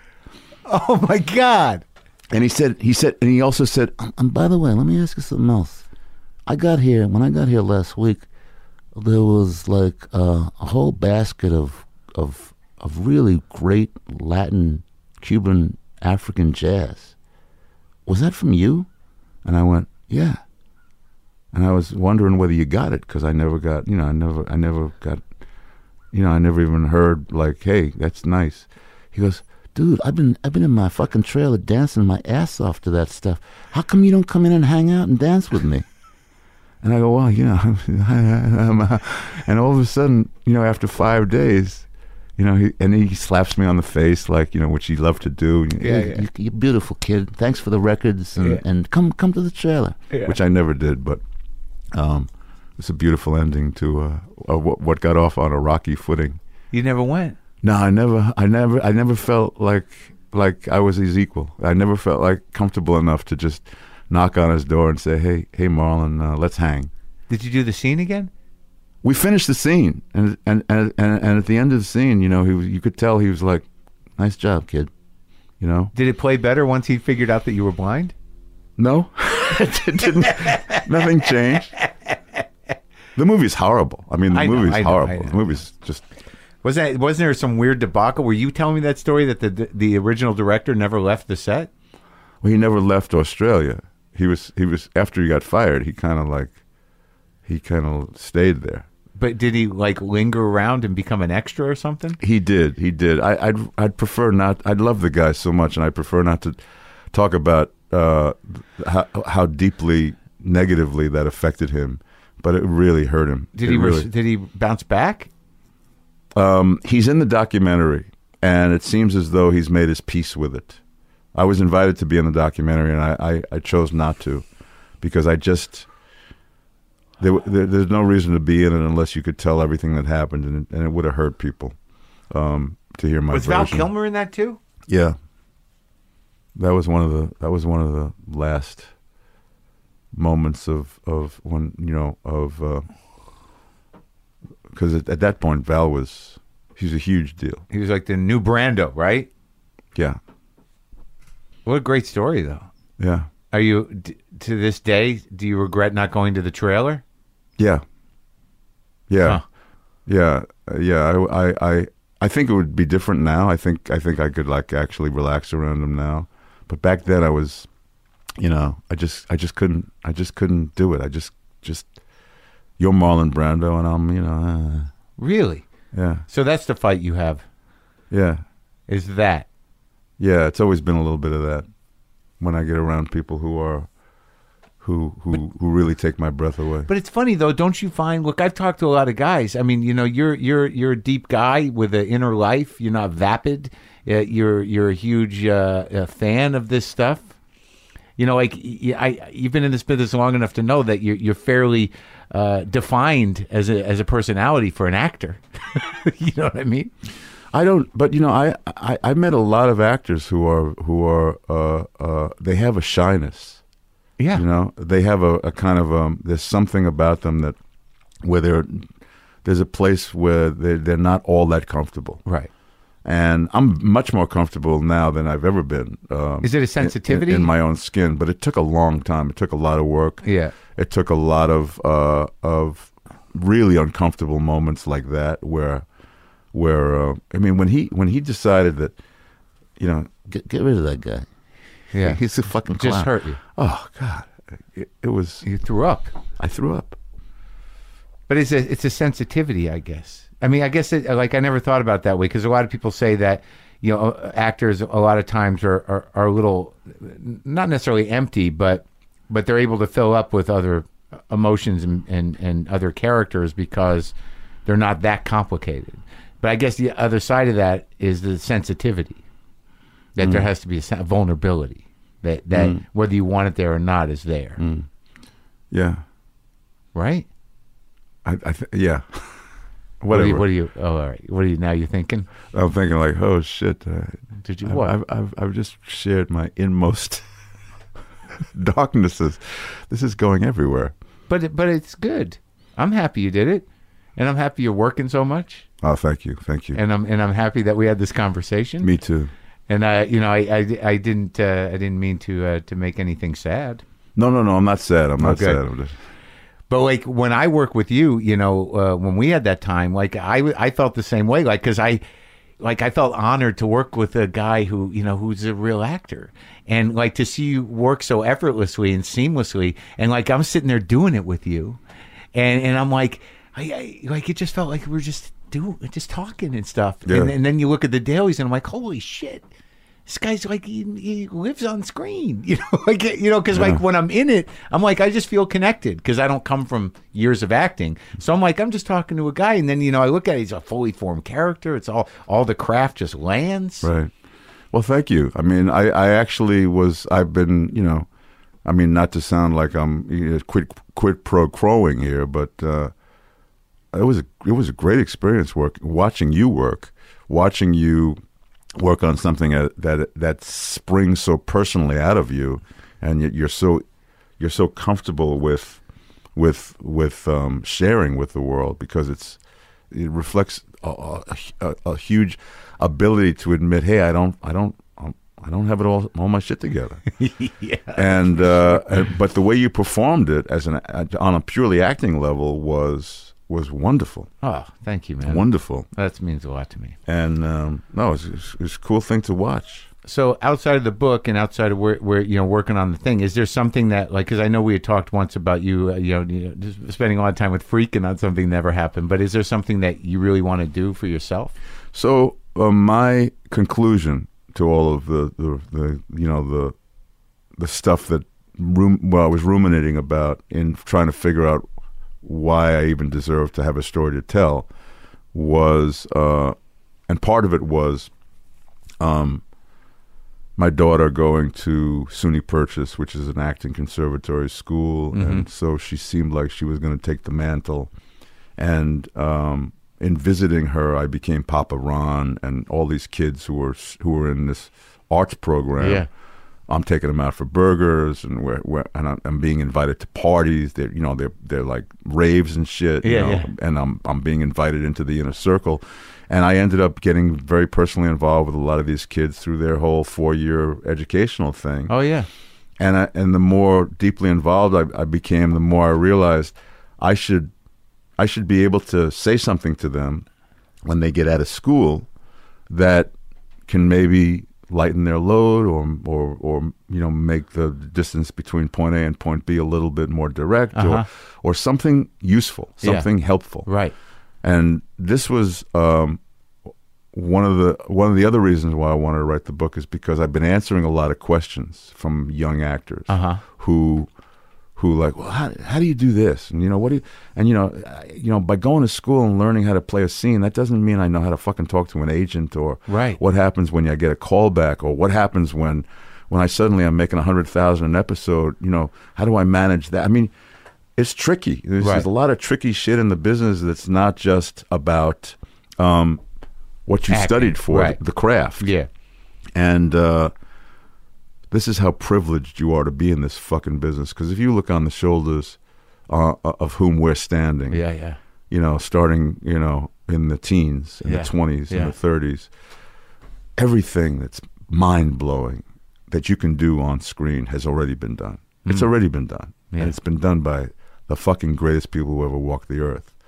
And if you ever lose sight of that and you ever. So the book was also like a, a, a, a- a mind your manners kind of thing Yeah. and never get never think that you're bigger than anything that's ever come bec- because you're you're fucking tiny Yeah. compared to some of the people who have Huh. who have paved the way for us. Yeah. So it's it's partially that, but it's partially like I can't tell everybody um, the edifices that have been built or not built in replacement of the ones that no longer exist Yeah. um, are f- are are are bankrupt and one dimensional and bullshit, and they all they're just nothing but you know the worshiping of false idols, which is which is money. Uh huh. I can't be that guy unless I can, you know, like, what do you do about it? Yeah. You, you, you can't just complain. You have to figure out, okay, well, here's what I'm going to do. Right. And so uh, the movie studio is is my particular providing uh, a, a place for myself Yeah. and people who might be like minded of of me Yeah. to ply our our energies for reasons that aren't just driven by Money. by bottom line by So you started a studio, yeah. Uh-huh. So I have a studio called Wing and a Prayer Pictures, and we've now produced three films. And which films?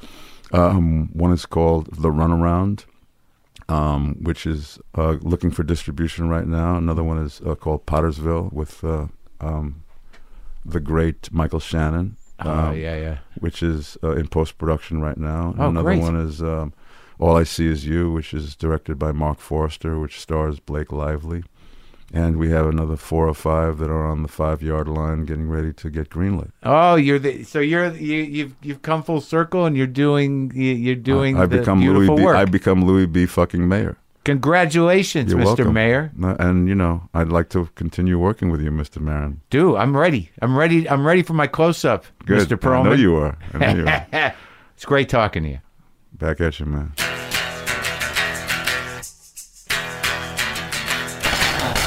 That's it. That's the show. I thought it was beautifully human, and I love talking to him. Thank you, Ron. Again, thank you for listening, people. Uh, for my tour dates and my special More Later and, and WTF merch, you can go to WTFpod.com, powered by Squarespace. Tap into the abstract primal truth, or just listen to me play a little. Uh, let's do some more jazz whip trumpet. I feel like I, not unlike my guitar playing, my my jazz trumpet, my hotel room trumpet, kind of um, seems to fall back on similar similar riffs. Let me try, let me try. 'em.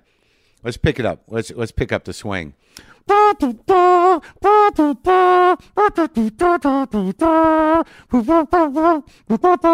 I'm having a a hard time with my uh, mouthpiece. Boomer lives.